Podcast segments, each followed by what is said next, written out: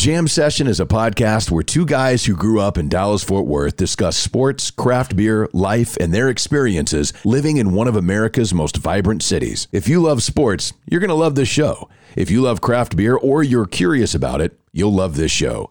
Great conversations with good friends is what Jam Session is all about. Welcome. It's nice to have you here. I hope you enjoy it. I think you will. You're listening to the Jam Session Podcast I was told that I could listen to the radio at a reasonable volume. with Cowboys insider What's your name? Jean Jacques Taylor, That's my name. radio personality and craft beer expert Matt McLaren. He's a very strange young man. He's an idiot. Comes from upbringing. And now, the Jam Session Podcast. It is indeed Jam Session. Subscribe, rate, and review. Hang out with us for a while right here on the Jam Session Podcast, sponsored as always by Greening Law, a personal injury law firm in Dallas, Texas. Greening Law fights the legal battle so you have time for healing and renewal. But right now, the moment we've all been waiting for has arrived. Ladies and gentlemen, the radio, the TV, the podcast star, the sexy Jean Jacques Taylor.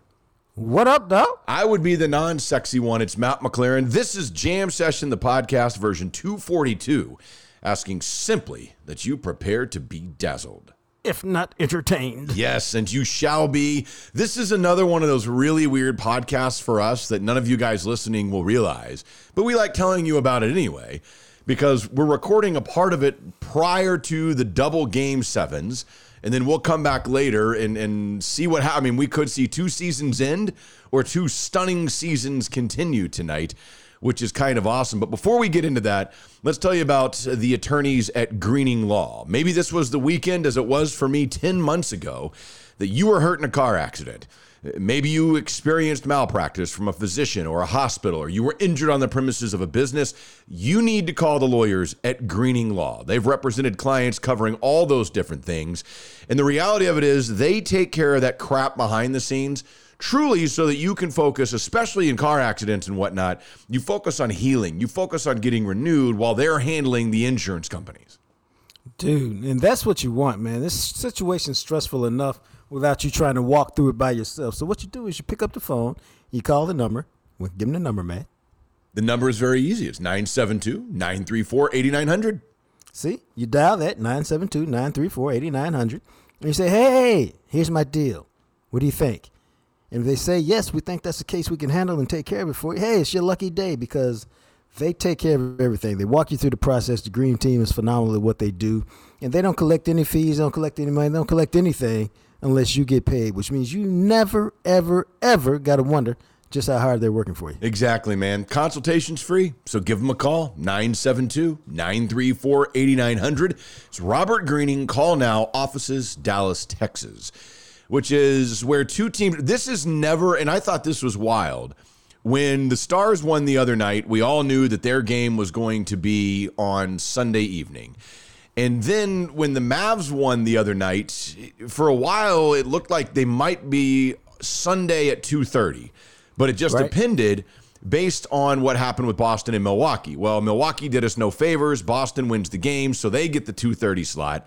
So the Stars and the Mavs, and, and we're again recording part of this beforehand.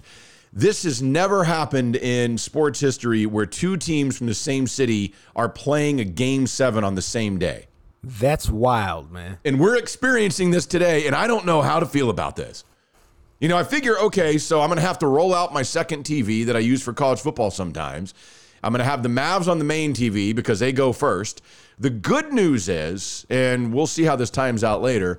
Followill was saying on Twitter that because there's not like a game like running into the Mavs game, that they are scheduled to tip right at 7:01 and not like 7:10 or 7:15 or something like that.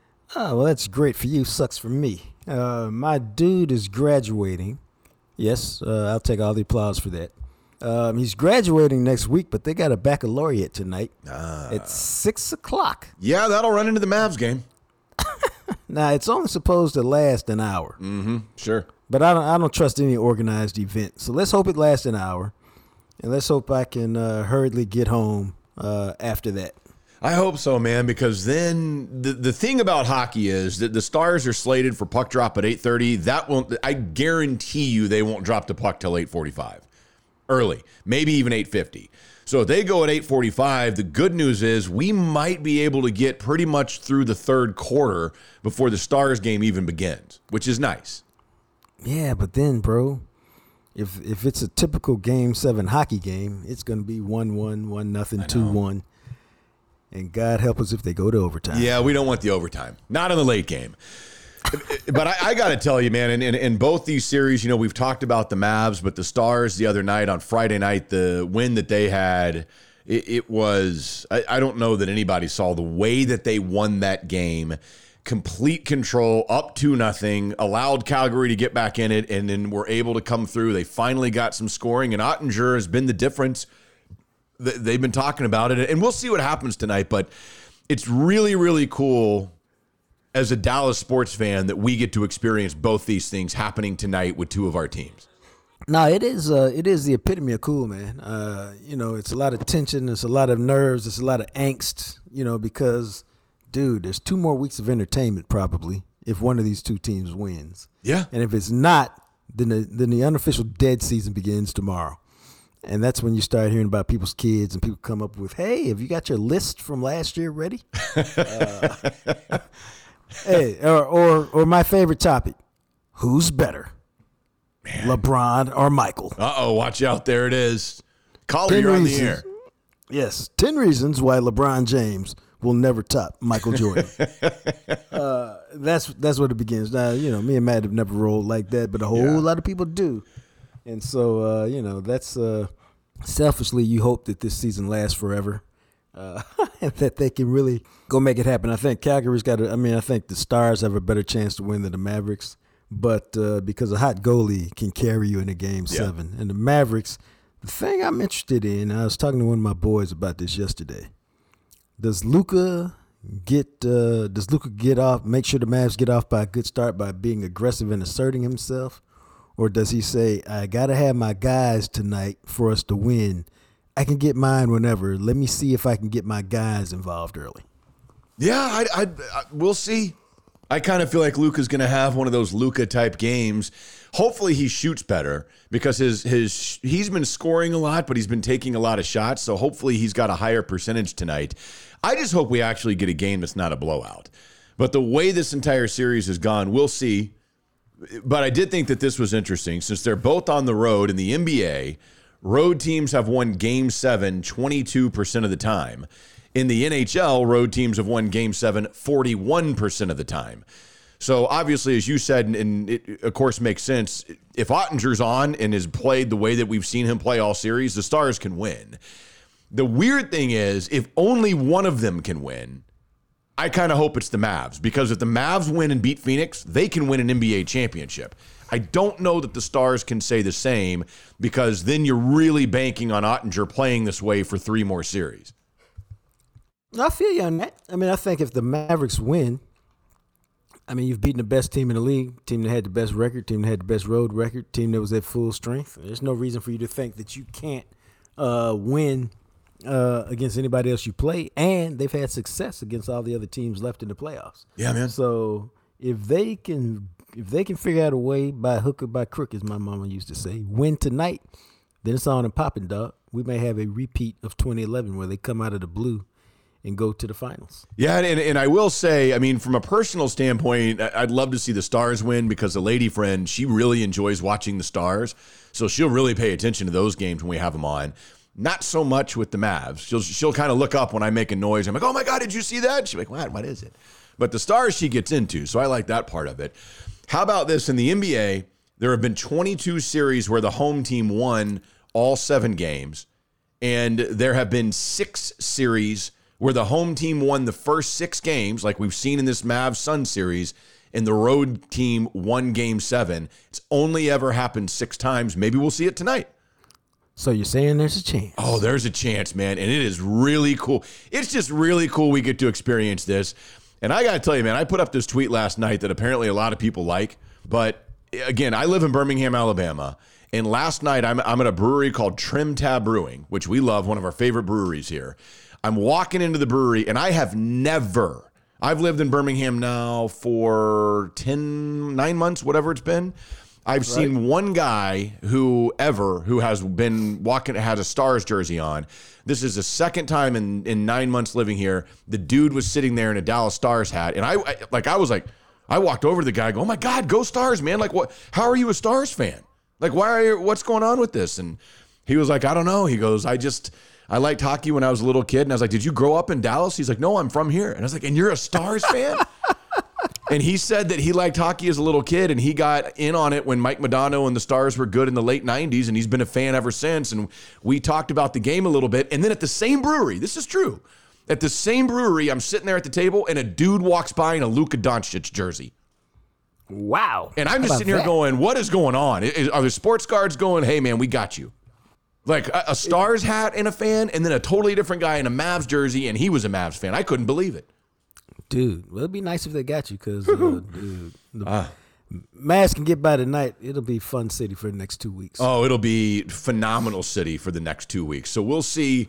So for us, we're going to continue another conversation, and for you guys, we're just going to tell you about a sponsor, and then we'll be back to tell you what we thought about the games that happened. but let's do tell you about Brews Biltong, and if you haven't got a chance to grab your Biltong yet, man, what are you like? Honestly, what are you waiting for?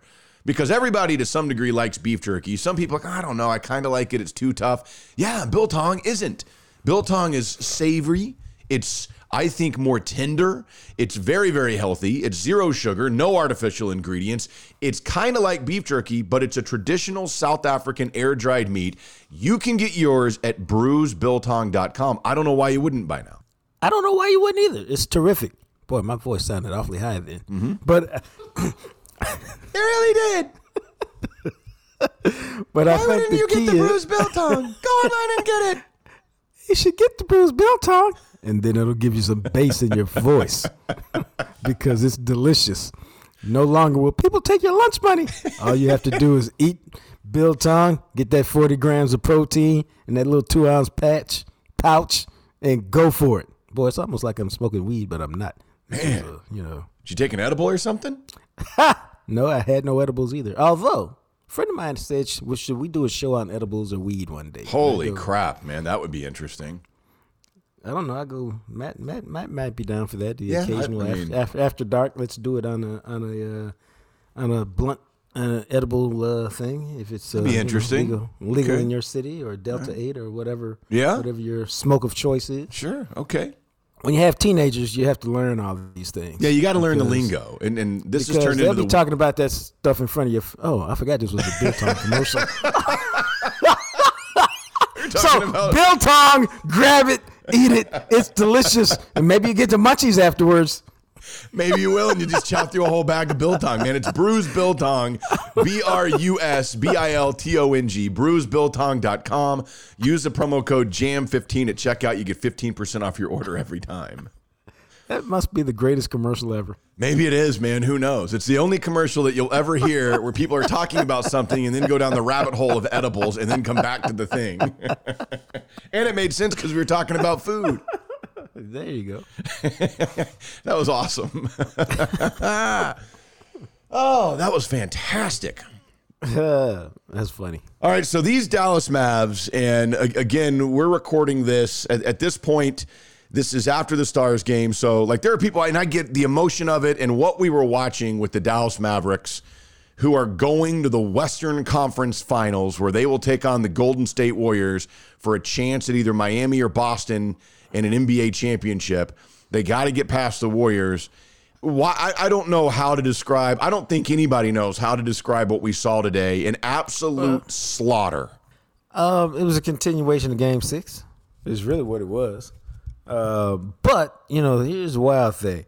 I'm not shocked the Mavericks won. I'm surprised they won. I'm not shocked that they won. Um, we talked about it. I believe I was trying to fig- I was trying to figure out and remember what I said before the game. Uh, but whatever anybody said about the Mavericks winning, oh, I remember one thing I said. But whatever anything anybody said about the Mavericks winning, somebody had to give you a game. You know, you figured Luka's going to do something. You figure Brunson's going to do kind of what he's been doing, but somebody else, Finney Smith, Dinwiddie, uh, Bullock, you know, Bertan, somebody, Kleber, somebody got to give you a game. And dude, they got it. Dinwiddie showed up. Dinwiddie, 11 of 15 from the field, hit five three pointers, had 30 points, second high behind Luka Doncic. And see, I, I had a feeling when Luka came out and made like his first three shots, I was like, okay, Luka's about to go off here. And he, for whatever, I mean, that dude is like, he's like the Reggie Jackson of playoff basketball. Well, you know, man, I was thinking about it. It's just and you've mentioned it a few times over the couple of years he's been here for for whatever idiots haven't figured it out now. The dude is a just like a legitimate special talent. I mean, this is really like watching Allen Iverson when he was playing in Philly, or watching Jordan or LeBron. This is what you got. Um, you got a guy who's going to end his career as an iconic NBA player where we'll be discussing, you know, is he top 10 all the time? Is he top five? Is he top 15? Where does he kind of fit? And it's going to be all about how many championships he can win and stuff like that. But this is this is really like one of the top one or two players in the NBA and you got him on your team and you're seeing the difference between legitimate iconic NBA superstar level talent and even star talent or you you know you you know because there's tiers to superstars, man. There's superstars who are iconic, and then there's other kinds of superstars. And he's at the you know top one percent. He's on the guys, path to man. that. He's on that path, Uh, and it, it very well may start this year because knocking off Phoenix and doing it the way they did. I mean, they end up winning by 33 instead of they were up by 45, 46 points at one point in a game seven on the road which is absurd. The absolute collapse. I mean, Phoenix, they didn't have it at all the entire damn game. I thought the Dallas defense early on had a lot to do with that. Phoenix shot 24% in the first half. I, I don't think that I ever thought I would watch an NBA playoff basketball game where an NBA team that won 64 games, that went 32 and 9 on their home court this year, the Phoenix Suns scored 27 points in the first half. You know what it is, bro? Yeah, the Mavericks defense was phenomenal. But, and I'm not breaking any news here, but I've said this a thousand times. I've written it a bunch, in usually in one line or two lines in a column or something. Dude, these guys are at the highest level of professional sports. And for a moment, it doesn't matter what sport we're talking about. We're talking about pro sports. Whoever's in pro sports is at the highest level, you know, of competition in the world at what they do. But they can still lack confidence, man. And when Dallas came out, especially Luka, and they started the game fast, whatever hangover they had from game one, they're like, oh shit, these guys aren't, the home court is not going to win it for us. We got to actually go play. And their guys couldn't couldn't match Luka, man. No, they couldn't match Luka at all. I mean, he ends up 35 and 10, and that's without playing in the fourth quarter. And he only took 19 shots. See, that's what we were talking about. Not that 35 points on 31 shots. Yeah.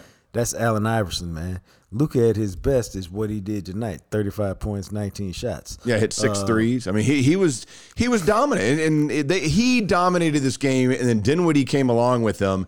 Brunson started to show up a little bit. I mean, it was they led by ten at the end of the first quarter, and you started getting the feeling. I felt like going into the second quarter, you're like, man, this.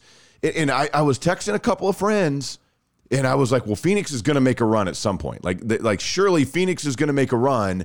But then it got to 12 points, and then it was 14 points, and then it got like to 16 points, and I was like, man, and, and we're all still waiting for Phoenix to make this run. And when it was 30 points at the half, I said, this game's over. Like it's done. Well, The- see, the, it- the- the even- game is over at halftime. Even I didn't go that far because we've seen the Mavericks blow a 30 point lead once to the Lakers. Uh, we've seen things happen in the NBA with three point shot.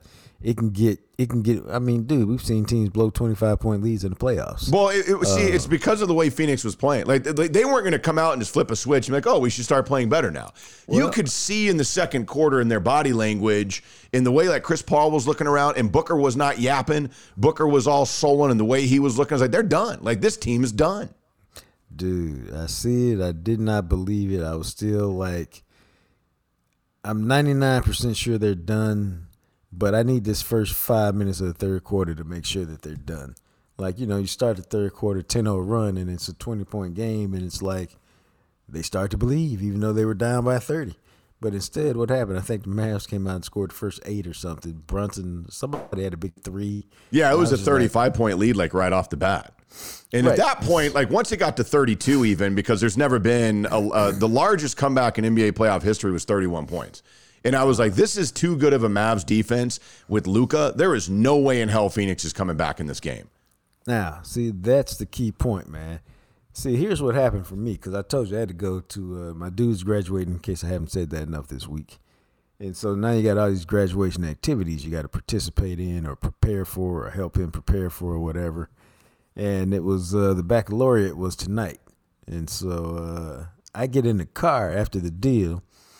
Uh, it was it was actually pretty good for a baccalaureate, and I'm taking some pictures with a few of his f- friends. Uh, and so I get in the car and I go, okay, let me check the score. I go, it's I forget what it was. It was like seven thirty. I said, okay, they should be midway through the second quarter. I said, well, let me check the score, and that'll tell me whether I really think the Mavericks have a shot. And I turned the score on, man, and I think at that point it was 34-22. And I was like, oh, snap. Yeah. They're off to the proper start. Uh, and then I'm like you. So once I got home and got settled, I'm like, the the Mavericks defense is such this season that they're not going to give up. I mean, once they reach a certain point, the odds of them giving up the lead is just not going to happen. And really, when it got to 20, I was thinking that, but you know, heartbreak over the years lets you not just get comfortable. Uh, but dude, they, I mean, this was really the Mother's Day Massacre performance. It was. It was, just on, it yeah. was just on the road. In It was Game Seven. very reminiscent of that Mother's Day massacre uh, on that 2011 team that had one superstar surrounded by just the right pieces. And in Dirk being there for this game and, and walking over and hugging Luka and them sharing a moment, you know, Luka's cool was that? Luka is that guy, man. He is an assassin. He's the dude. He is the John Wick of the NBA, where you want to talk shit to him and you want to flop and you want to like complain and stuff, and he comes out and just slices you up, man. I guess that's probably what I was trying to say is the the superstars of the superstars. Right? And see this is what I'm saying. Like you could say Karl Malone was a superstar. And you'd be right. But he wasn't that next level of superstar where you play to the crowd, where you have the you know, you it's that charismatic it factor that takes you to the to the next level that nobody but the greats of the greats go. And Luka's got that thing. Some of it is just understanding the moment and then performing in the moment, and then you get all the other stuff that goes after it. Like, okay, it's one thing to break the dude's ankles and make him fall, but then there's another one to measure it up and then hit the wide open three because we've seen it happen before, and you're so wide open you miss the shot. Yeah, I mean, essentially, we're talking about the difference between Luka Doncic and Chris Paul, who fails again, just like he always has. Another time, and keep in mind, the Mavs are down two games to none in this series. Another series in which Chris Paul had a two-game lead and coughed it away. He was virtually. I, I, I, I watched this the last few games, and I wonder if he's just done. I mean, he was invisible until the game. The, the Mavs had a 45 point lead in the fourth quarter, and See, I then he think we- started to show up a little bit. I th- and then it doesn't matter. I think we talked about this earlier. I think it's been so long ago. I can't. I don't know. Is it Chris Paul or did Finney Smith and Reggie Bullock? Just because of the size, I mean, did they just Could be. befuddle him in this series? And you know, much like we the first two games with Jalen Brunson, we're like, okay, was it just a matchup against Utah that made him look electric? Because he ain't done nothing these first two games. and then he went back to being a 20 point scorer and an efficient player, and you're like, okay. And now the the the next best thing happens again. You get what? One more sample size of Brunson in the playoffs um, to just solidify that he is who you think he is before you hopefully Mark Cuban write this five year ridiculous check, uh, sign him to this ridiculous contract. Yeah, and and you know when you when you go back and you look at this game against the Suns, I mean, it, it was one of those things where Paul Booker and Ayton were a combined one of fifteen from the field in the first half and had six points combined. Now, see, that's pressure, bro. I mean, that, that's just unbelievable. I mean, you can't have three guys that are supposedly on that level scoring six points for you in Game Seven of a playoff series. No, that's what I mean. That's just pressure. The the pressure got to them because the pressure. When I say the pressure got to them, it's just that um, they started to press. They started to feel it. They started to, uh, you know, maybe their shots were a little short, maybe they're a little long. You're guiding the ball instead of just shooting it, letting it go. You're feeling the pressure because it was all on them. 64 wins during the season, best home record, best road record. You know, the point differential off the chain. They controlled the NBA all year, and they were supposed to win. And so when they didn't get off to a fast start and play from ahead and bully people like they've done most of the year and like they did the first two games of this series, they panicked because they're like, "Oh shit, we don't want to lose." Well, they did. And I mean, it, it, was just, I thought it was wild. I mean, even like at halftime, Shaq's on the, the national broadcast singing Deep in the Heart of Texas. You know, just laugh. Like everybody knew. And, and Barkley's sitting there going, I don't know what's going on. Like, I can't believe this. Like, I think everybody was so stunned.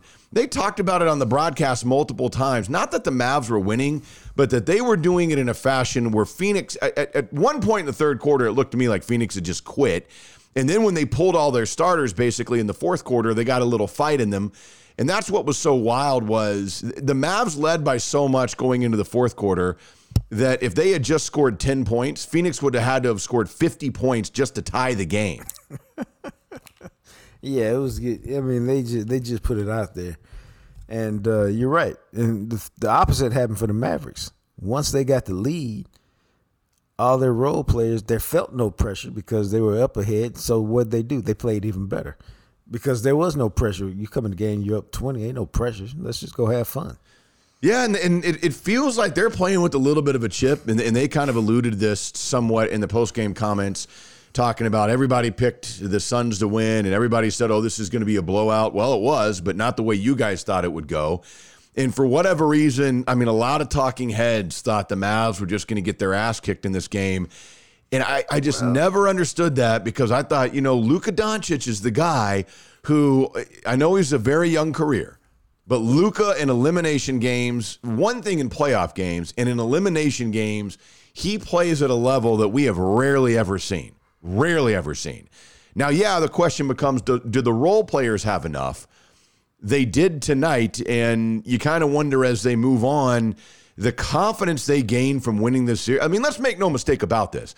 The Dallas Mavericks can win an NBA championship this season. Oh, there's no doubt about that, Doug, because um, just look at who's left. None of those teams, I mean, you respect those teams because one, they're left, and two, you know, Golden State's got championship pedigree. But the teams on the other side of the bracket, this version of the Boston Celtics ain't won shit. This version of the Miami Heat ain't won shit. Mm-hmm. The Mavericks ain't won nothing. Only team that's won something is Golden State. Uh, so, but Golden State's an aging team now. They get you with guile and, and all that other stuff if it's close at the end because they know how to win, they know how to finish. They've been through. They won't. They won't crumble under pressure. Uh, not with their trio of uh, Klay Thompson and Steph Curry and Draymond Green. Um, so it's gonna be a it's gonna be a tough, tough task to beat them just because they got that mental thing. But dude, none of the none of the other three teams left scare you. But in their cities, what are they also saying, Matt? Oh, none of the three teams. I mean, what is saying in Golden State? They're like, hey, look at the three teams left. They ain't never won nothing. We got this. Nobody said it'd be easy, but we got this. Yeah, and I think I still think there's a lot of belief that the Mavs aren't going to beat the Warriors nationally. And Luka, I mean, this is a dude who all throughout his life has been playing in games like this and has been winning and has played with teams that are lesser than and taking them further than they were supposed to have gone. I mean, even getting into the Olympics last summer for the first time ever with Slovenia, like they weren't supposed to be doing that. That's who this guy is. They can beat the Warriors, and I think they believe they can beat the Warriors because of the fact they just took out the Suns. It is going to be a tough task. But I'm telling you, man, I mean, the fact that they took down the Suns, they can beat any team in the NBA. Are they going to win the NBA championship? I don't know. It would it would be stunning. I don't think any of us in our wildest dreams thought Dallas was going to win an NBA championship this year. But man, we we've got that guy. We have him, and I, who knows what the hell he can accomplish. dude. I'm I'm telling you, you know, I would I would tell y'all this. It's the same thing I told my son at his baccalaureate. This as, as it was ending, we had a moment. We were outside talking for a few minutes, and I told him, I said, "Hey, man, just really this whole senior week, man, where people are catering to you, and it's all these activities." I said, "Just really enjoy it, man, because it ain't gonna never be like this again." Because when you graduate from college, it's not like this Yeah. it's so really just just enjoy the week, man. Really enjoy it. I'm gonna say the same thing about Luka, man. This is a different. He's even a different kind of superstar than Dirk. You know what I'm yeah, for sure he is. Yeah. So what I'm saying is, on those nights where you get frustrated by his step back threes that don't fall, and you know the nights where he doesn't play good defense, just remember what you're looking at, and for the next you know 15 years, just really enjoy what you got, man, because this dude is rare. It is, and and the fact, I mean, what even, I mean, honestly, even if they don't beat the Warriors, how many of us believed when they traded Kristaps Porzingis? How many people thought, oh, the Mavs will wind, they've got to, they'll probably wind up in the Western Conference Finals. I mean, they haven't been here since 2011. Obviously, they they our goal, my goal was just win a playoff series. Right. And they did that, and then they've punched through that. And I think Luka now, I mean, Luka can taste this thing, man. And I think this team's playing with a lot of confidence. It'll be interesting to see. I'm glad they've got two games off. It's interesting now because, yeah, it was a physical, it was a tough, long seven game series. But still, when they get to Golden State on Wednesday, they'll only have played one game in five days, which isn't too bad because they had the two day break before game seven. They played the game seven, and now they're off Monday and Tuesday with the series against the Warriors slated to start. It'll be a seven o'clock tip. Maybe it's an eight o'clock central tip in Golden State for game one on Wednesday night. And so I, I- think they should be fresh. They should be ready to go. I honestly don't know what to expect. I really don't. They were neck and neck.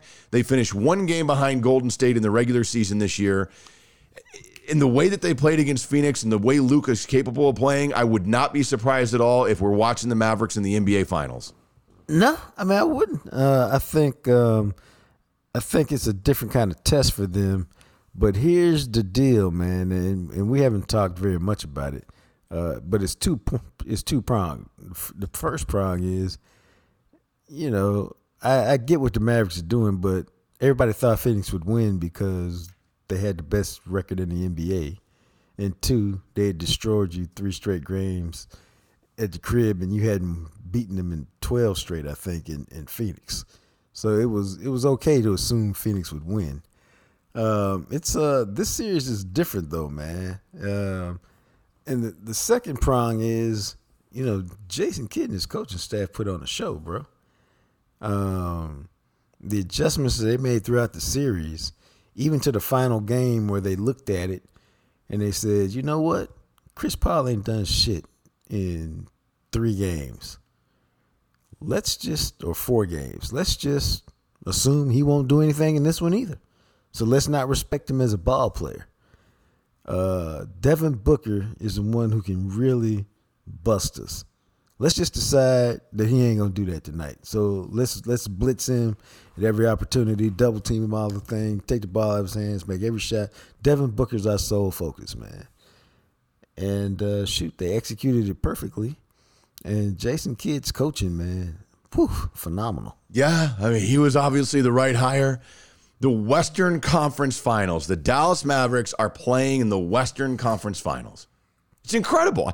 I, I, I, I just I cannot wait. I'm stoked. Game one Wednesday. Game two will be Friday in Golden State. And then games three and four, obviously, in Dallas. Game three will be Sunday with game four slated for next Tuesday. So, all the way through this series, they're doing the every other day thing. It doesn't look like there's a planned two day gap at any point. And, and we'll see what to think, but the, I know the Mavs are capable. And I got to tell you, man, honestly, at the Mavs, I thought if the Mavs got past Phoenix, they might win the NBA title. And now it's like, okay, this is another test. This is going to be another hard fought series. I, I it, nothing Luka's going to do now. I mean, for all I know, he's just going to go out and win himself an NBA championship and be like, fuck it, I'm here. I'm winning a title. You guys don't have to get a number two. I'll just do what I got to do. I'm serious. Like he's like he's almost times capable of playing that way where he's like, no, we're not going home. I have I've been I haven't shot that well these other games. Cool, it's game seven. This is what I do. And he's been doing it his whole life. His whole life as a basketball player, this is where Luka Doncic has been. And he's been in these situations since he was like 12. Uh, you know, Kim, Tim Cato wrote something similar to that in the Athletic uh, that you should check out last week. But nah, man, they have they have legitimately as good a chance as anybody to win the NBA title. Um, but it's going to take what happened in this series, which is the team has to show up. And what I mean is their defense, I'm convinced, will show up in, you know, six of the seven games that they play against the Warriors if it goes seven. Um, but, you know, Finney Smith got him a game with his 24 points. Reggie Bullock got him a game with his 19 that he had in game six.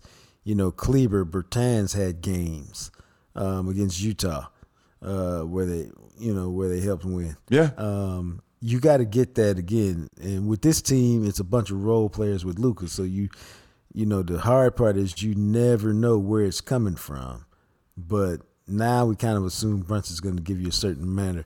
It's about, you know, who's giving you that game that gives you that third score, that other guy, so that you can win offensively. Um, and that's what this series is going to be. Can they continue to get performances from their role players uh, to help them win? Yeah, it's just it, it's incredible. So we'll get ready for it. We'll have more on the Wednesday version of the podcast as we will look ahead to what will be by the time we get to Wednesday. That'll be Game One, and and we'll see taking a deeper dive into Golden State and Dallas, man, and and I mean, just keep saying that to yourselves. The Dallas Mavericks are going to the Western Conference Finals. It's badass. Enjoy it because obviously it doesn't happen a lot. Maybe it's about to start happening all the time around here, but man, it, it's just not something that as a Dallas Mavericks fan, we are used to experiencing all that often that they are going even just to the to the Western Conference Finals with a chance. And I thought this would be weird because Miami's probably the better team in the East. Wouldn't it be fitting that Dallas makes the NBA Finals and again has to play the freaking Miami Heat? Dude, it's, it's almost getting to be like the Cowboys and the Steelers. It is, man. I mean, that's one of those things. So, what is this? The fifth time I think that the Dallas Mavericks have made the conference finals because they did it in 88.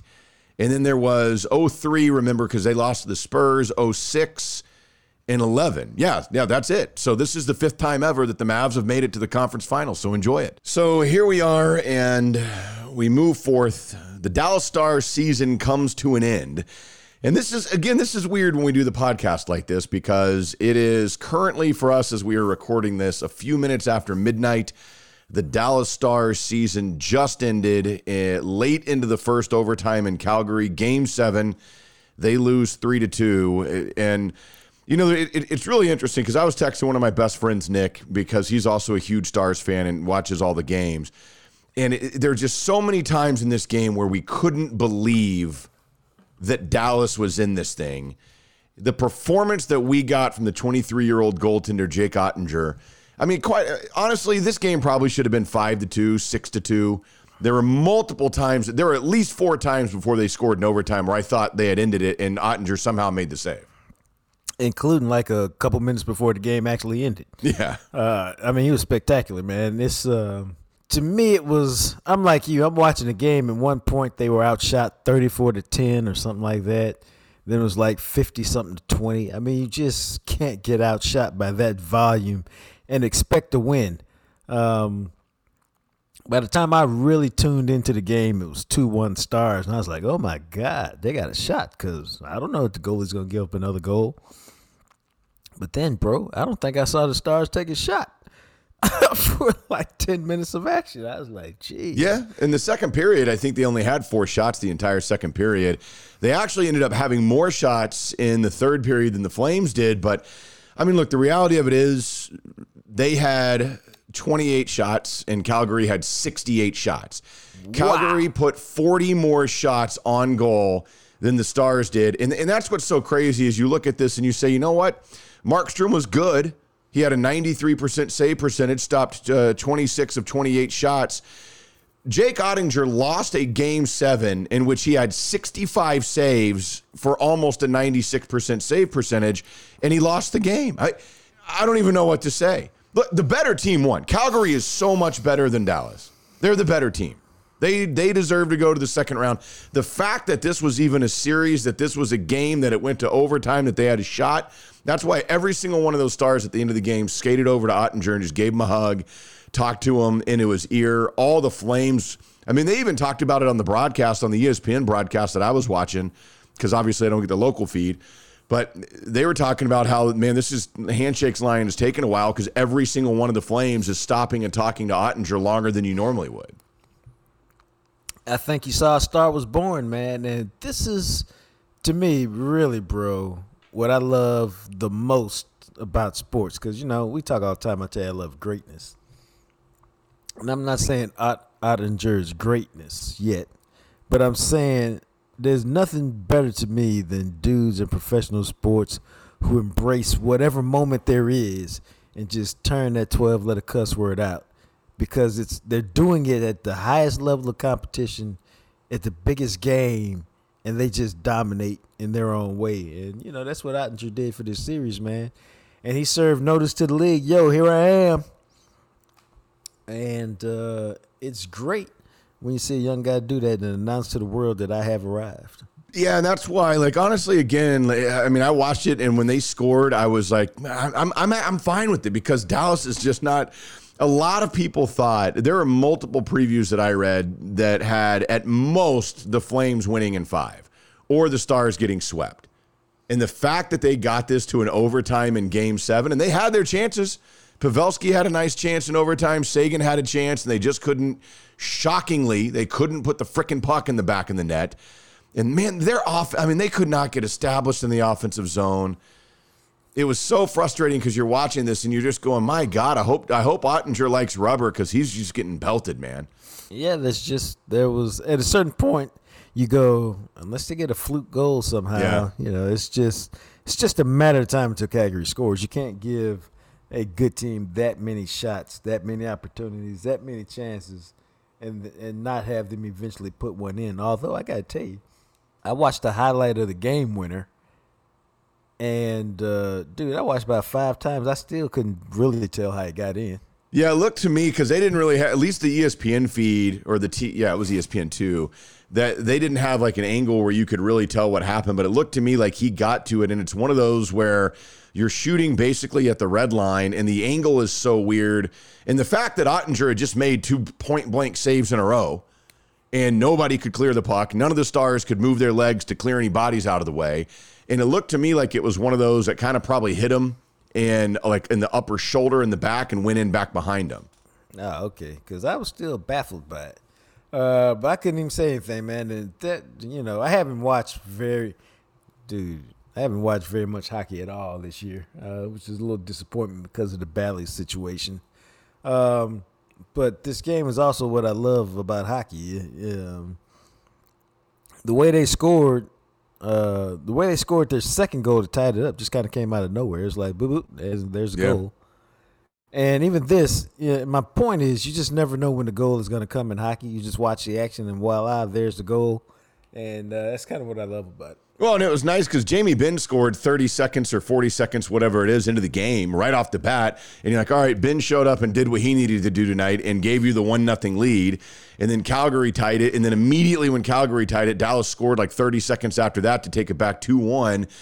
it, it, it was a solid game, solid effort, but again, the Stars just don't have enough. And the fact that Hintz didn't play tonight because of injury, you you you were without one of your top three scorers in the regular season. Robertson eh, playing in his first playoffs. Robertson, who was dominant in the regular season, only had one goal in seven games. So YouTube TV is it's little things like that where you just if the guys and we talked about this in a couple other podcasts one the guys are paying the most money to you know like Radulov isn't even playing he was a healthy scratch Jamie Right. Benn got a goal but Seguin really didn't do anything and Right. you were without Hintz and Robertson had one goal in seven games those are your top five scorers right there essentially Again, you can't win if your best players don't perform at the highest level. You got that from Oettinger, but everybody else, uh, you know, Heiskanen did what he did. But your top offensive guys, the guys who are supposed to score, bro, they got to perform. They got to figure out a way to get it done. And, uh, you know, played hard, tried hard, couldn't get it done. Yeah, and then I mean it's it's just wild. It's it's a lot of people on social media. I had a couple of you that tweeted at me and said you'd never watched hockey before, but it was Calvin. Calvin tweeted said I've never watched a hockey game in my life, but damn, this was a good game. That goalie was fantastic. Fourth Street Chuck tweeted at me. He said number twenty nine turned me into a Dallas Stars fan. Good game. So I think you saw a little bit of people. It's the only thing on. It was late. Probably a lot of on social media, people just jumping on watching it and you know, playoff hockey will hook you if you've never been a hockey fan. So we'll see. great. We'll see what the Stars do in, in the offseason moving forward from here. But you look at it, man, and that 2017 draft class is almost like the 2016 Cowboys draft class. And Oettinger finally has arrived. But that draft class for the Stars in 2017, Miro Heiskanen and Jake Oettinger in the first round, Jason Robertson in the second round. And then you saw a little bit of Jacob Peterson in this series. He's number 40, the real young kid. He was a fifth rounder. All four of those guys going to be key pieces, all coming from that same draft back in 2017. How about that? Yeah, so there it is, man. Tough one. Sucks to lose because you'd love to keep watching the games, but uh, we'll be back next season and, and, and see what version of the Stars shows up. A lot of changes on the way, I think. There's going to be, they're going to try to move some things around and, and position this, I think, so that, that that young core kind of that I just named, they can start building around those guys as they make that transition from what this team had been, really from the cup run a couple of years ago. But Stars losing seven, man. Overtime overtime hockey it's god it's intense it's like i saw somebody tweet out it's like the only thing that this you can compare overtime hockey to would be snorting cocaine and then riding a motorcycle out of a helicopter Well, damn. i was like yeah pretty much i mean you know your heart rate's up you're stressed you're jumping off the couch you're up oh, oh, oh. it's just Oh, I, I gotta tell you, a since you you open up the door to that, uh, this is a brief exit ramp. I was downtown uh, two days ago, minding my own business at a stoplight, and I the light turns green, and next to me there's a motorcycle, and for the first time in my life, I see the dude to the right of me, five feet away, pop a wheelie and ride a wheelie you sent me that video for like, well, dude, that Yeah. was the third one. I was so shocked by the first one that then I picked my camera up and I'm trying not to have a wreck because I'm going slow on down the street. Yeah. But then he pops another one and he's keeping these wheelies back almost to the ground, um, dude, for like, you know, 10, 15 seconds. And then finally got my phone up and I took the last one and I was just like, this is insane. yeah I've i mean never I- seen a dude pop a wheel. I like, I mean, dude, that's crazy. you've never seen that before No, not in person. Interesting. Yeah, I've seen it before a few times, and it can be really freaky because you're just thinking, surely they're going to wreck and cause like a massive wreck or something. Well, the streets were fairly empty, and so even though it wasn't, I mean, it wasn't like it was late. Whenever I sent it to, you, it was like nine o'clock or something. But I was just like, wow, I've never seen it up close and personal. That takes a lot of balls. Yeah, it does. It does take a lot of balls. So maybe he was just getting ready for some overtime hockey. Well, he pulled into Fuel City Tacos, so maybe he was going to get some tacos. Maybe he was. Who knows? All right, so let's take this trip around the block here. And I've got a couple of things for you here. One of those, you remember a while back we were talking about how Six Flags was going to deploy this all you can eat pass? Vaguely. Yeah, this this is like maybe a year ago, sometime in 2021, where they had kind of talked about, hey, we're gonna have this all you can eat pass, and you can come in and and I I think what it was, it was eighty dollars, and you could buy that so that when you're in the park and you have a bunch of kids with you or whatever, hey, you know, we can all eat and we're not breaking the bank essentially. Okay, I'm down for that. Well- I always like to like to not break the bank. They are they're ending what was known it was a monthly meal plan. And they are ending it. It apparently it's because what it is is the pass gave you two meals a day, one snack and unlimited drinks for $200 a year. And you could buy it each month if you wanted to get it. So, One snack and unlimited drinks for two meals, one a year. snack and unlimited drinks for $200 a year. I think it just depends on how many times you go. Right. Well, and that's why they're dropping it is because apparently last year some dude on TikTok went viral because he has been nicknamed the Six Flags scoundrel, showing himself taking advantage of the monthly plan. And he says that's 400 meals and 200 snacks a year for $200. I live less than 10 minutes from a Six Flags. So I decided to start going, and he wasn't going on the rides or anything. He was just going into the park to eat and then leaving. Okay, but don't you have to pay to get into the park? I don't know, man. I think it's part of the pass or something that when you buy this, that you can get in, and it allows you to have unlimited, uh, the unlimited stuff. Well, good for him. I mean, you know, man, every, everything's got a loophole. Somebody found a loophole. I wouldn't call him the Six Flags scoundrel. I, I, you know what, man? See, this is the difference in mindset. If you're Six Flags, you could call him the Six Flags scoundrel and be mad because he's taking advantage of a loophole, so to speak. Or you could say, our food is so good. This dude, Joe Blow, has committed to coming here every day to eat. You too should come get some of these snacks. And you do like they made Jer- Jared before he became a pervert with Subway. You, you make him a spokesperson because our food and our stuff is so good. He passed by all these fast food restaurants and all these restaurants on during the 10 minute drive here because our food is the best. Yeah, and, and so essentially what happened was Six Flags says that the plan had too many things attached to it. It- The heavy discounting on food, there were no blackout dates, and you got free parking. And they say that the meal plan was just very unprofitable, as, as you might imagine, and that it was causing delays for daily customers who were trying to get food, while other customers were taking advantage of using the meal pass and all that. So he, they've just decided to drop it, and they're trying to figure out Sounds like it was too successful. yeah, it was. I mean, obviously, and then they realized, like, oh my god, everybody got this, and we're we're hemorrhaging money on food now. so they're dropping that, and they're going to try to come up with something else and do something different. To, you know, I, I would wonder, like, in this day and age, if you're not Disney World or something, I kind of wonder how profitable, like, Six Flags and theme parks like that are anymore. That's a good question because you always wonder what it costs to uh, to get to keep the roller the roller coasters and everything running Yeah. properly. Because all it takes is one mistake and boom, you're done. Yeah, exactly, man. And and just you know, I don't know, and I know this is it's a much younger person's thing, but like my son has never asked me, like he wants to go to Disney World, but he's never asked me, hey, can we go ride roller coasters or go to an amusement park or anything like that. I remember as a kid kind of being into it a little bit, but I just don't hear a lot of people talking about that type of amusement park anymore. No, I was gonna say my dude uh, and his friends used to go for a little bit, but uh, you know they had a summer where they did that, but it was just one summer. Then they kind of uh, you know didn't go anymore. Yeah, I can see that. I remember when I was 13 years old, I had a day pass where I could go every single day to Wet and Wild. What I, what's it called now, like Hurricane Harbor or whatever it's called. But Yeah. there there used to be one in Garland over off 635, and that's where we would go. And me and two of my friends, we had passes, and you know our moms would drop us off, and we'd be there all day, and then they'd come pick us up a few hours later, and, and we we did that probably two three times a week all summer long. Uh, AJ had one of those uh, summers like that where they had a pass to Hurricane Harbor and they were there quite a bit.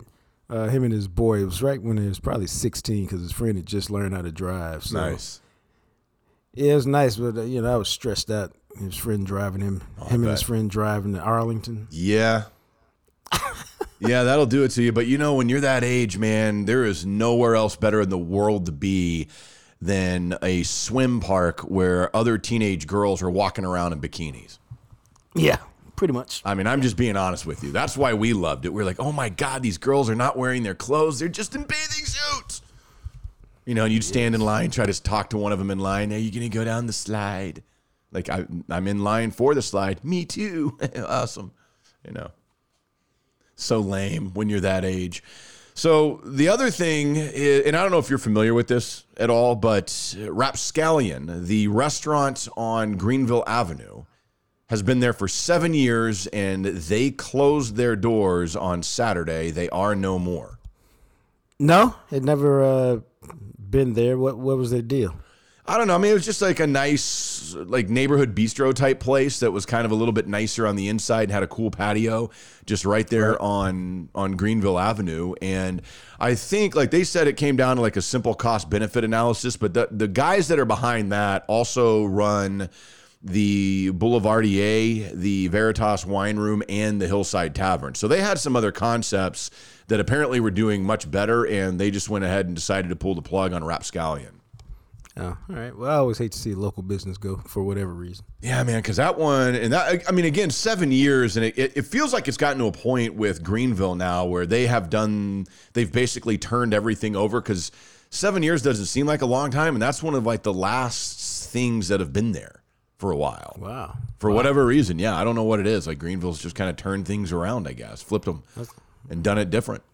I'm gonna say is Greenville still a hot spot to go with all these other pockets? Yeah, I think so. I mean, there's there's still some cool things down there. I don't think it is what it once was, but like Truck Yard is down there, you know, and that's obviously an extremely popular place. And there's some other different little restaurants that are in that area that it, I, I think it kind of comes and goes. You know, Dallas is is weird like that, where like a, the pocket will be really hot for a few years and it kind of fades off, and another one pops up, and they're always still there. They just kind of it seems like they rotate in popularity in a sense. True that. True that. Seems like anyway. So, you know, if you liked Rapscallion, well, sucks for you because it's gone. and there is no more rap Rapscallion for you to enjoy. So, uh, you know, last year we talked about my book reading and, and how I just blew through a bunch of books. So, Right. this year I've been reading, and I just wrapped up my 22nd book of the year yesterday. That seems like a lot. Yeah, and I, I'm pacing nicely where I might be able to get 50 this year, which would be impressive. But I got to tell you, because I read all the Dexter books, and then I read all the Gray Man books, all 11 books in the Gray Man series. Good lord. And then last week I knocked out the new Bob Harig wrote a book called the, it was the rivalry between Tiger and Phil, which was really kind of interesting the way that he wrote that book. And I, I mean I read that in like three days. It was an easy read, really kind of an interesting look at at their like it was more so comparing their careers parallel with each other and, and kind of the rivalry of what it was and where it's at now, which was interesting. Okay, where was it? Because I don't really remember it. Well, they they just never really, you know, it was one of those things where I think Tiger just came on tour. And Mickelson, when he got into the PGA Tour, and I don't think I realized this, I mean, he was a dominant college golfer. He was like the next hot shot big thing. And there was that whole thing when Tiger showed up and immediately wins like eight majors and is shattering all these records. And Phil Mickelson won a ton on the tour, but it took him forever to get his first major. And then all the things that were happening to Tiger later in his career, and then Phil started to win. And and we like Tiger wins the Masters a couple of years ago. What an incredible story! We all go crazy. I think a lot of people forget Phil Mickelson won the PGA Championship last year at the age of 50 and is the oldest major winner ever. Oh yeah, definitely forgot that. Yeah, man. So it, it's it's one of those things where it just kind of went back and forth, like the different things and how they had been paired together uh, on the Ryder Cup team once, and it was horrible. And like just I think as time had gone by, they kind of softened up with each other, and, and Tiger especially. And it was just it was an interesting read. It, it's kind of Well, how come? How come they didn't get along?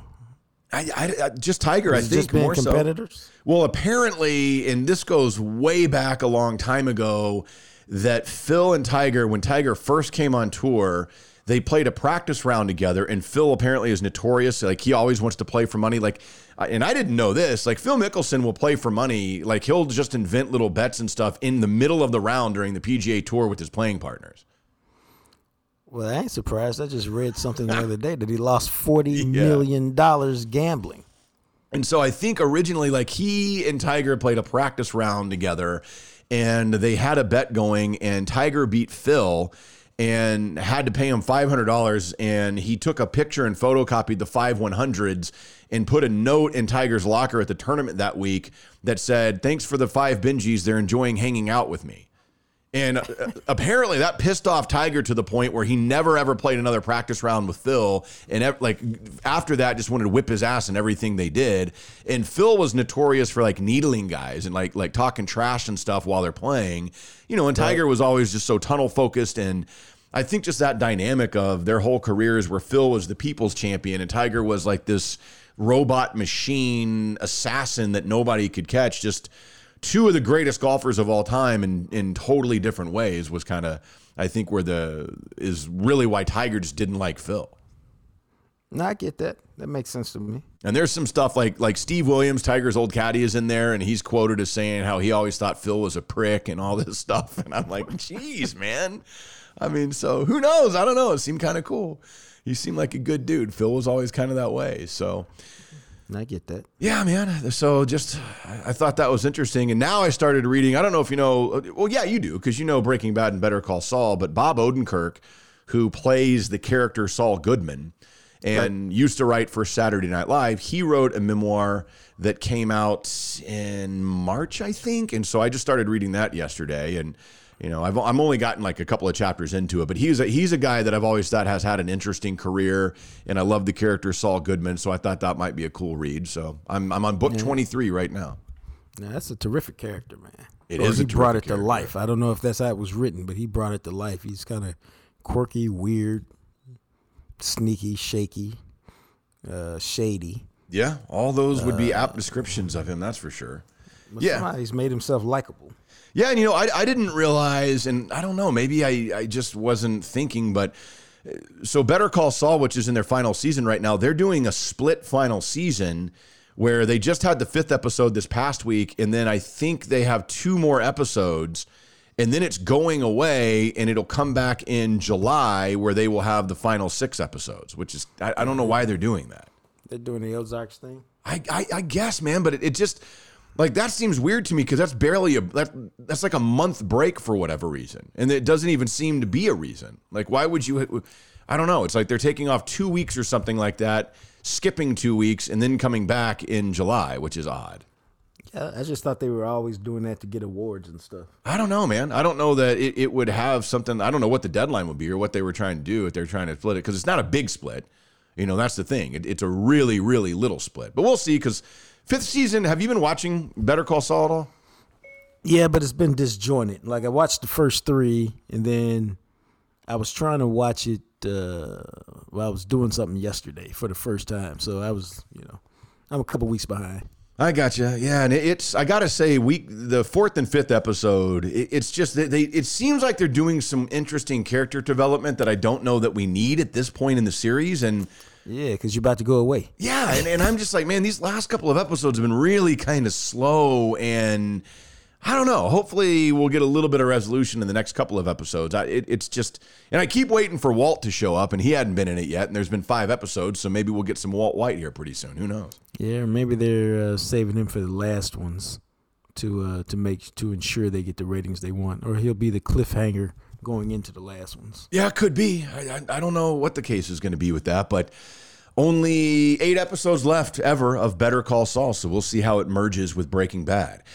All right, as we move forward here, of course, let's tell you about Freeway Tire Shop, JR and his guys, and the crew that he's got, the work that he does, the mechanic you can trust that he stands behind what he does. And nobody that I have ever met could tell you better about him than Jacques, who probably, I would imagine, has a car there or had one there the last couple of days or is taking one next week at some point. Now I'm trying to give Jr. a break right now, man. he probably my needs dude's, it. My, my dude's graduating, which means I'm inundated with uh, prom expenses and uh, graduation expenses, and so I am. Uh, I'm trying to lay low from Jr. But when I do take my cars over there, man, he's the best. Uh, the customer service is on point. The work and craftsmanship that they do is on point. And you know, when you, when you don't fix cars, man, all you ever ask is, "Can I trust my daggone mechanic, man? Can you trust him to what? Diagnose the problem. What's wrong with my car, bro? Can you then you gotta trust them to put in quality parts, which they do, which means you don't have to bring it back for the same problem. Then man, I trust Jared to just charge me a fair price, bro. Your labor, yes. It doesn't have to be seventeen million dollars an hour. And then finally, man, I trust him to stand behind his work. If anything ever goes wrong, you take it back and they go, Okay, yeah, fine. let's uh, let's get it going, and then ship you off. It's never a question, never a complaint, nothing. It's a, uh, he's got a great business, man. And I tell everybody, if you got a problem with your car, it's worth whatever it takes to go down 35, get off at Commonwealth, go through the light, pull right into the parking lot, and let Jr. fix your car. Yeah, seems like you got it down, man. You would know, and that's why you go to Freeway Tire Shop online, freewaytireshop.com. You can schedule your appointment. You can request a quote. Let JR get his hands on your stuff, man. He'll fix it at Freeway Tire Shop. Also, of course, HFX Foundation Solutions. It is that time of the year when it starts getting hot and, and the ground gets dried out. And the next thing you know, you look over and you're like, holy crap, that's a massive crack in my floor. That could be a problem. Maybe it is, maybe it isn't. But I know that Aaron and his guys, they're local, they're family owned and operated at HFX Foundation Solutions.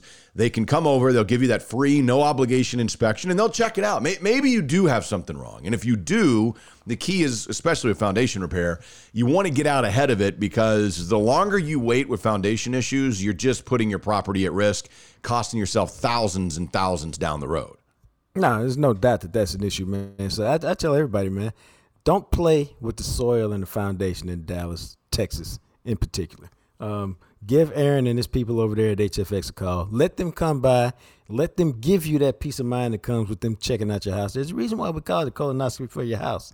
They find it, man. If there's anything to find, hopefully you get a clean bill of health. And if not, hey, I guarantee it's going to cost you a fraction of the cost if you find it early than if you find it late. It's easy, man. 817-770-0174. Again, it's a free, no obligation foundation. They even offer third-party financing if they do find a problem then you need some help on your foundation. 817-770-0174 or online at hfxfoundation.com. It's back. We have not been able to do Whispers from the Star for a very long time. The main reason being that when COVID hit, they took away access to the locker room. So it's hard to get whispers when you can't be in a place where you're hearing people whispering. that's that's that's one way to put it. But you finally have been able to get in there and get behind the scenes a little bit and you guys probably remember this from the radio show but it is the very rare with rookie camp this weekend. It is time now for Whispers from the Star. Yes. Where's my theme music? I mean, I'm gonna, I'll have to put it un- underneath or something. I don't know. I mean. Well, it's been so long, man. but uh, before we get into whispers and that news you can't see here, read, get anywhere but the Jam Session podcast, here's what happened, man. Because uh, I've had some conversations with some people over the last couple months, and they said that they were going to open up the locker room. And I was like, I hope so, man. He said, no, no, I think with the protocols and everything else, we're really going to be able to open it up now. And so uh, when I had the rookies in this week, uh, they they they said locker room was open on Friday and Saturday. And so I moseyed out there on Saturday, and I got to be honest with y'all, I never got to the locker room because I was running a little bit late, so I was being escorted down. And you know what happens when you're running late? You get escorted. You start bumping into people, mm-hmm. and I hadn't seen some of those people literally in two years because I hadn't been in the Cowboys locker room in two years. And so then during my escort, the escort saw that people knew me, so she, she was like, "Okay," and she just left. And so as I'm walking through the uh, through the cafeteria area, I'm running into everybody. So I sat down there and talked to uh, several members of the front office and support staff, probably for a total of about 45 minutes. wow. and the beauty of that is, I wasn't really supposed to be there. It's awesome. So with that, let me tell y'all some of the stuff I found out during my trip to the star this week. Now, hopefully, see, this is radio tease. I'm stretching out. Make sure y'all hang on. Um, hopefully, and I've been told that this is the case, that this is kind of like we're back to the new normal and the locker room will be open and uh, we can get back to uh, doing whispers from the star in a regular and mm. certainly uh, certainly during football season uh, we don't anticipate any problem uh, getting it and uh, and bringing it to y'all uh, in the way we've always done it. So that's something to look forward to for the fall. But for now, let's talk about this because this name popped up. I asked somebody about it, and its name is James Washington because the conversation I was having was dipped around CeeDee Lamb, and I said, "Cause y'all ain't got nobody if uh, if CeeDee gets hurt." What about James Washington? Now y'all can't see me rolling my eyes, but I roll my eyes like James Washington. I'm like I like James Washington. I mean y'all know me. I was like, come on, dog. What you talking about, James Washington? No, no, no, no, no, no, no, no. Trust me, you you got you got James Washington all wrong. I said, really? Well, apparently, once the Cowboys signed him, three, not one, not two, but three people called your head coach and said, "You guys got a good signing right there." Hmm. That's what I said. I said they told him that. They said, "Yeah." They said what happened to him was, and this is this can happen to young receivers. They said he got in the doghouse. I said the coach's doghouse or the quarterback's doghouse. I said I don't really know, but he got in somebody's doghouse. I'm betting it's the quarterback because the quarterback controls the ball. But anyway, dropped some passes, got in the doghouse, and as they said, he just never got out of it, and they didn't take full advantage of his skill set. They didn't use him the way he could have been used most properly, and that basically what they're saying is the James Washington that you saw in Pittsburgh. You know, the guy whose best season is 44 catches, 735 yards, Yeah. and three touchdowns, way back in 2019. There's a better chance you see that guy than the guy who caught 24 for 285 and two touchdowns last year. And that they love his ability to take the top off of defense, and they think in this offense he will have some success. You know me, what is what is success? He'll just be a good player. We ain't putting no numbers on him. I said, oh, so y'all don't really think he all that. no, he's good. He's good. But we just ain't put no numbers on it. Okay. But uh, that's the deal with James Washington. And I think uh, let's see what he does because uh, you know I still got my doubts, man. But hey, uh, we'll we'll see where he ends up. Uh, I had another conversation, man, about this, and it's well, I'm trying to figure out. Do I, yeah, I'm gonna start here. Have you noticed the Cowboys getting bigger on defense? I mean, they drafted your boy from Arkansas this year, Ridgeway, uh, who who uh, the head coach refers to as a wide ass. Last year they drafted. Uh, they had the other big guy. Uh, now I can't remember his name because I had an old man moment. Uh, starts with a B. Uh, but they got him. He's a wide ass. They wanted to get bigger on the defensive line. Uh, Mike McCarthy has said that one of the things he noticed when he got here that they just weren't physically imposing. He goes, now they've all got 34 inch arms. Uh, they've got some big guys who can play the run, and it just helps you be more sturdy against the run when you got some big guys up front. No different than on the offensive line, where you got big guys who can move piles and lean on you in the fourth quarter. And if they've been leaning on you all game, you tend to wear down. Well, the same thing goes on defense. If they've been rotating in and out and they're leaning on you, then um, you know there's a chance they can wear you down from a defensive standpoint and really start uh, starting some putting some moves together and, and making some plays on the defensive line. Um, so we got a bigger defensive line, and we'll see how that works. Now, one of the most interesting conversations I heard yesterday had to do with the kicking, man. Now, who's that guy? They got Garibay. He's Yep. a kicker right now. He's Kid on the from roster. Texas Tech, yeah. Right. Who kicked a couple long game winners last year, one against Baylor and one against somebody else. Uh, but the, the the question came up like, yo, how, you know, you got a good team. Why are you going with a young with such a young kicker? I mean, why not a veteran? Now, the the answer I got was, well, you saw the Zuerlein. He was a veteran. Seems to me you wrote a few pieces saying he wasn't any good. and to that I started laughing. because there was some truth to that. Uh, but here's the deal with that, man. Uh, Mike McCarthy was saying that the key to dealing with a young kicker is to understand there's going to be mistakes made, missed kicks, and such and such, and to have patience. Um, he mentioned a uh, punter that he let go too early who had like a 10 year career. He let you go too early in Green Bay, and dude ended up kicking for like a decade in Seattle. Um, he also mentioned Mason Crosby. He said Mason Crosby was awful his rookie year. Uh, they they thought about cutting him two or three different times, and he was he was uh, you know just not very good early on. Then he found his groove, and we know Mason Crosby has turned into one of the best kickers in the NFL.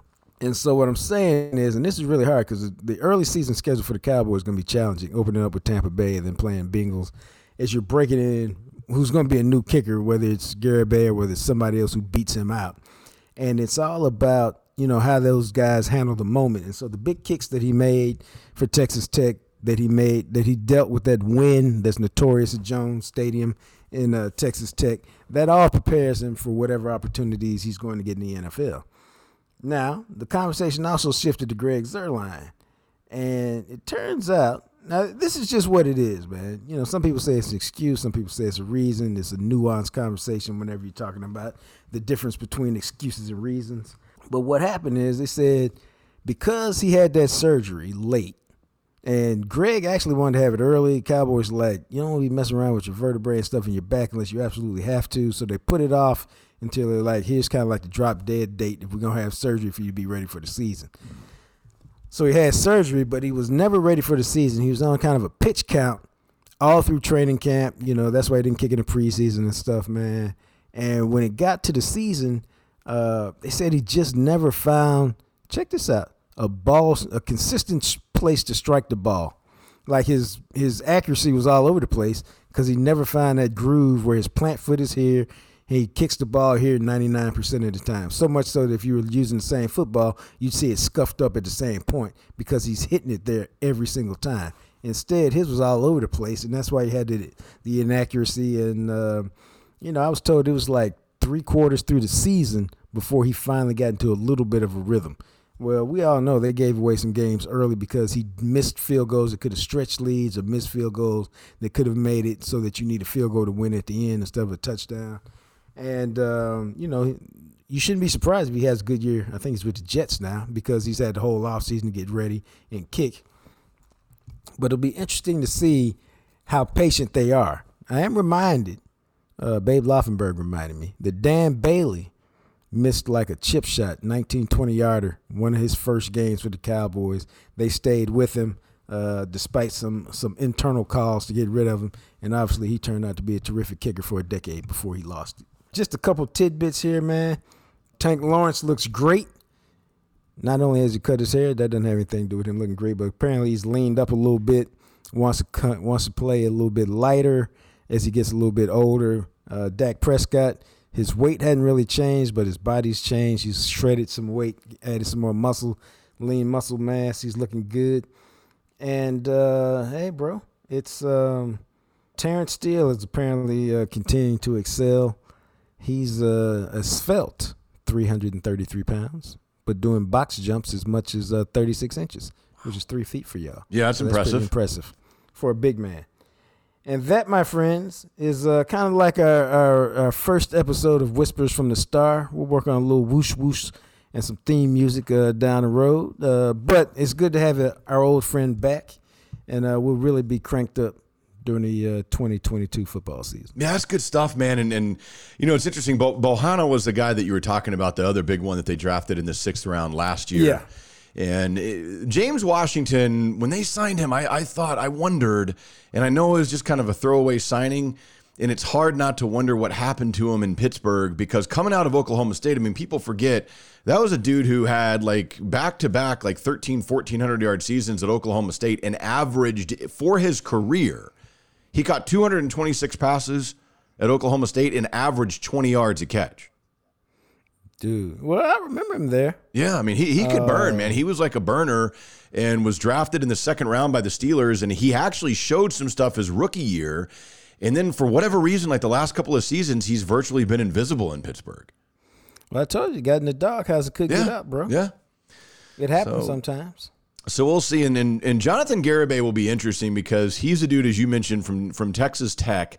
He only missed two kicks all of last year. He missed one extra point and he missed one field goal. He hit 94% of his field goals last year at Tech, which led the Big 12. So maybe they do have like that next Dan Bailey, Mason Crosby type kid that comes into the league and is your kicker for a decade. That'd be awesome. Yeah, let's hope so. Man, we forget how good Dan Bailey was for a long time, and then when he dropped off, man, man, I th- he just he just dropped off. He basically got the kicking yips and just couldn't hit anything. Yeah, and that was so weird because there was a while where kicker was just not at all. A, it it wasn't even a conversation. automatic. He's probably automatic for five, six, seven years. Yeah, and he was what seven years? Yeah, seven years here in Dallas, and then he did those three in Minnesota, and and and that was it. But man, I mean, there was a couple of times. I mean, we're talking about a guy for for a while was making every year like 93, 94 percent on his kicks. I'd say for six years he was like 90, you know, 89, 90 something percent. I mean, he just didn't miss. Yeah, and then it just, I mean, when he lost it, he Chuck Knobloch lost that thing, man. Well, I mean, I think that happens with kickers, man. When they lose it, they can't get it right, man. It becomes mental. You know, you Yeah. miss it to the left, so you overcorrect, then you miss it to the right, then you overcorrect, then you miss it to the left. I mean, it's, then it's all in your head. Yeah, that makes sense. So there you have it a phenomenal podcast and a kick ass, just random out of the blue. Nobody was expecting that in the middle of May. Whispers from the Star. Enjoy your week. We will talk to you again in a couple of days. Thanks for listening to the Jam Session podcast. Make sure to find us on Instagram at Jam Session Cast. Of course, you can also find us on Twitter at McMatt Radio and at JJT underscore journalist. Our podcast is sponsored by Greening Law, a personal injury law firm in Dallas, Texas. Greening Law fights the legal battle so you'll have time for healing and renewal. Give them a call at 972 934 8900. Greening Law Office, Dallas, Texas. As always, thanks to Purple Elephant Music for the music you hear at the end and the beginning of each episode. He, of course, is the radio, TV, and now podcast star, the sexy Jean Jacques Taylor. And me, I'm just a guy, Matt McLaren. We'll catch you next time right here on the Jam Session Podcast, available everywhere you listen to podcasts.